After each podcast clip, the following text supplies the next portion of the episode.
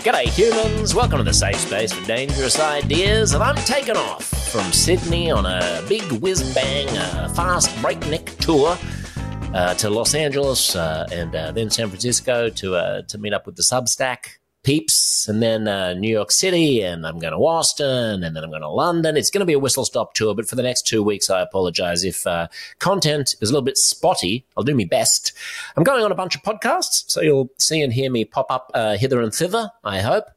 Uh, hopefully, I won't be too jet lagged, too disheveled, and I won't say anything too outrageous. Or maybe I will. um, and then I'm coming back, and after a brief uh, break with the Kiddlywinks to Queensland to take them to the Great Barrier Reef for a few days, I will be off on the road with the one and only Douglas Murray for our Australian live tour. Now, let me say a couple of things about this when my relationship uh, with my radio show, my public radio show on the ABC, kind of fell apart, uh, one of the ways in which I sought to expand uh, my this little endeavor, this uh, podcast empire, shall we call it, uh, was not just to increase the output of audio podcasts, which I do hope you're enjoying, but to start doing them um, as videos on the old YouTube uh, and also to do live events. So those are the three prongs, right? There's the audio podcast, there's uh, video content, which uh, TBC, watch this space. I want to do some more interesting stuff in video than just having a webcam of me gabbing at you. Uh, I sort of feel like every podcast, especially the sort of intellectual heterodox ones, tends to look like it was shot in Jordan Peterson's reading lair. It's all mahogany and books and people seated on pleather. Uh, I'd like to make mine look a bit different, so we're going to play around with a few things and know, watch this space. Nonetheless, the third leg of the stool of the Josh Szeps Uncomfortable Conversations uh, Global Empire uh, Fire Us Off to the Moon and Create a New Civilization stool are live events where I would bring interesting uh, people from all over the world and we'd have, uh, have conversations. Now, uh, let me preface this by saying that I was watching Oppenheimer and if you've seen the, the motion picture, the great film Oppenheimer uh, by Christopher Nolan, you'll notice that the, the subplot of that is basically about McCarthyism and about the Red Scare and communism and people being hounded for their political beliefs. And one aspect of that that I thought was resonant today, and perhaps I'm reading into it because I'm so obsessed with cancel culture and wokeness, but I, I think it's there, is the kind of forensic picking over of um, people's lives. Uh, you know, there's a specifically a relationship in which the uh, the kangaroo court that is finally set up to to try to ensnare. Oppenheimer, in its McCarthyite red tape, uh, finally takes a, a look at his ex-wife and sort of pores over diaries that she might have written 15 years ago to see whether or not she was using words that would indicate that she was sympathetic to uh, the Soviets or to communism. And as we know through that terrible period of American history, there was uh, a lot of expectation on people to um, prove their loyalty. You know, did you say this? Well, I didn't actually mean that. I meant this. And look, I've also said all of these wonderful things that are actually really pro American. So you can't imply that I'm actually anti American. There was a lot of, you know, are you now or have you ever been a member of the Communist Party? And people essentially being forced to pledge allegiance to ideals and um, to demonstrate their fealty. It was reminiscent of things that the Soviet Union was doing uh, to a much, much greater degree because Americans weren't sending people to gulags. But nonetheless, we, you know, we know what the East German police were up to when they would ask people uh, in, you know, friendly ways what they thought about this, what they thought about that. And the whole culture was one in East Germany in particular of watching your words, making sure that you uh,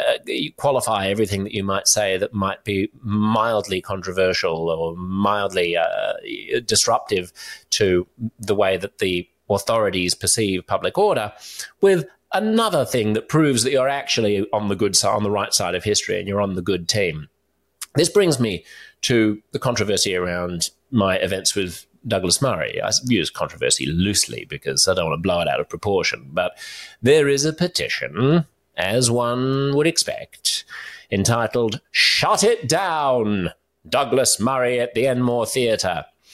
And it uh, has a, a, picture of Douglas looking like an idiot uh, in a split screen from Sky News with Piers Morgan, who is mid blink, so he looks like he's asleep. Uh, you know, uh, typical uh, typical gutter way of, uh, of, presenting people. And it says the beloved Enmore Theatre in Sydney's Inner West. And for people of you, for those of you who aren't in Sydney, the Inner West is a it's uh, it's a pretty hippy dippy uh, part of Sydney. It's a pretty woke part of town. It's where I was born. It's where I was raised. It's where I've always lived in Sydney. I love it, but it's a lot of baristas with twirly moustaches. Uh, it's a lot of uh, you know craft cocktails. And uh, so I think there's a they feel the, the, petitioners feel that this is adding insult to injury that we're bringing uh, we're bringing conservative voices into such a uh, a sanctuary really, and not just conservative voices. Uh, we're bringing hate. We're, we're bringing hate right? Because anyone who disagrees with you is a peddler of hate. The beloved Enmore Theatre, and I quote, in Sydney's inner west is platforming far right Zionist ideologue Douglas Murray. Murray has been providing ideological fodder for Israel's genocide in Gaza since October 7th. Uh, they don't go on to explain how the genocide is uh, is working. Um, uh, what exactly that means that it's been uh, the Israelis have been genocidal. I'll park that question because some of you might uh, might not be across how ridiculous the claim of genocide is. But uh, it, uh, it, the petition goes on to say he will appear as a guest of former ABC radio broadcaster Josh Szeps, whose uncomfortable conversations live tour with Murray goes well beyond what can be called an uncomfortable conversation. Murray promotes hate. See, I told you they'd get to hate. He promotes hate. Why? He disagrees with us. But why, how, how is he promoting hate? Shut up, you idiots. You're a bigot. He promotes hate, racism, and genocide. Murray promotes genocide. Genocide. We must not allow this to happen in our backyard, the petition goes on to say. Local support for this petition can ensure Douglas Murray does not get the opportunity to spread his hate in the inner West. Um, okay. Quick lesson about uh, Western civilization. Uh, in most places, in uh, most eras, for most people, they have uh, lived under regimes of suppression where the majority has forced minorities not to say the wrong thing. This is the norm. There is nothing new about what you're doing petitioners. There is not the only new thing is how illiterate you are about what made the Enlightenment the Enlightenment and Western civilization Western civilization. The way we arrive at good ideas about things is by hearing the largest number of possible ideas arguing about them, debating them, wrestling with them, and then hopefully at the end of it all, we come out with a consensus or a conclusion that is better than the sum of its parts. That the the the, the process of exchanging ideas is what leads to better ideas. Places that don't do that are places like the Soviet Union. People who don't do that are people like Senator McCarthy. Uh, you know, places, religions that don't tolerate that. Well, basically all religions don't tolerate that, but the ones that tolerate dissent the least are the ones like the theocracies of Saudi Arabia. Certainty in culture is poison.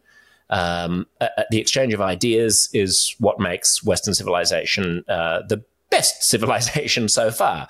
Um, to the extent that other civilizations flourish and thrive, it's to the extent that they are able to incorporate and to tolerate uh, a free exchange of ideas. The more robust, uh, sorry, the more rigid and defensive uh, um, a culture is, uh, the less it progresses.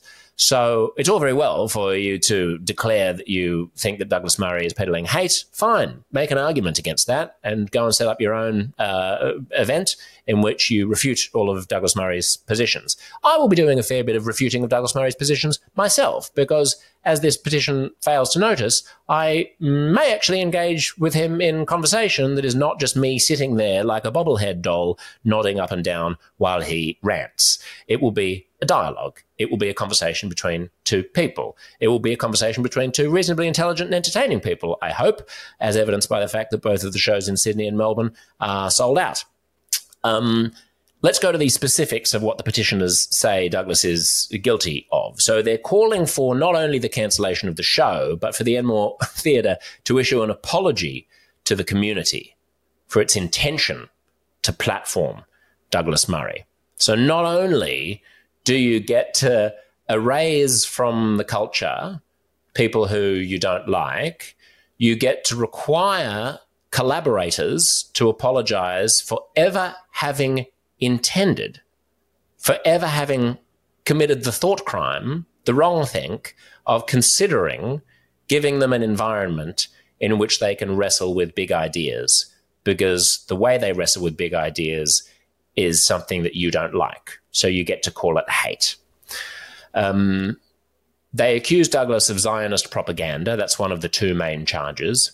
And hilariously, the second big charge is they accuse him of Holocaust revisionism.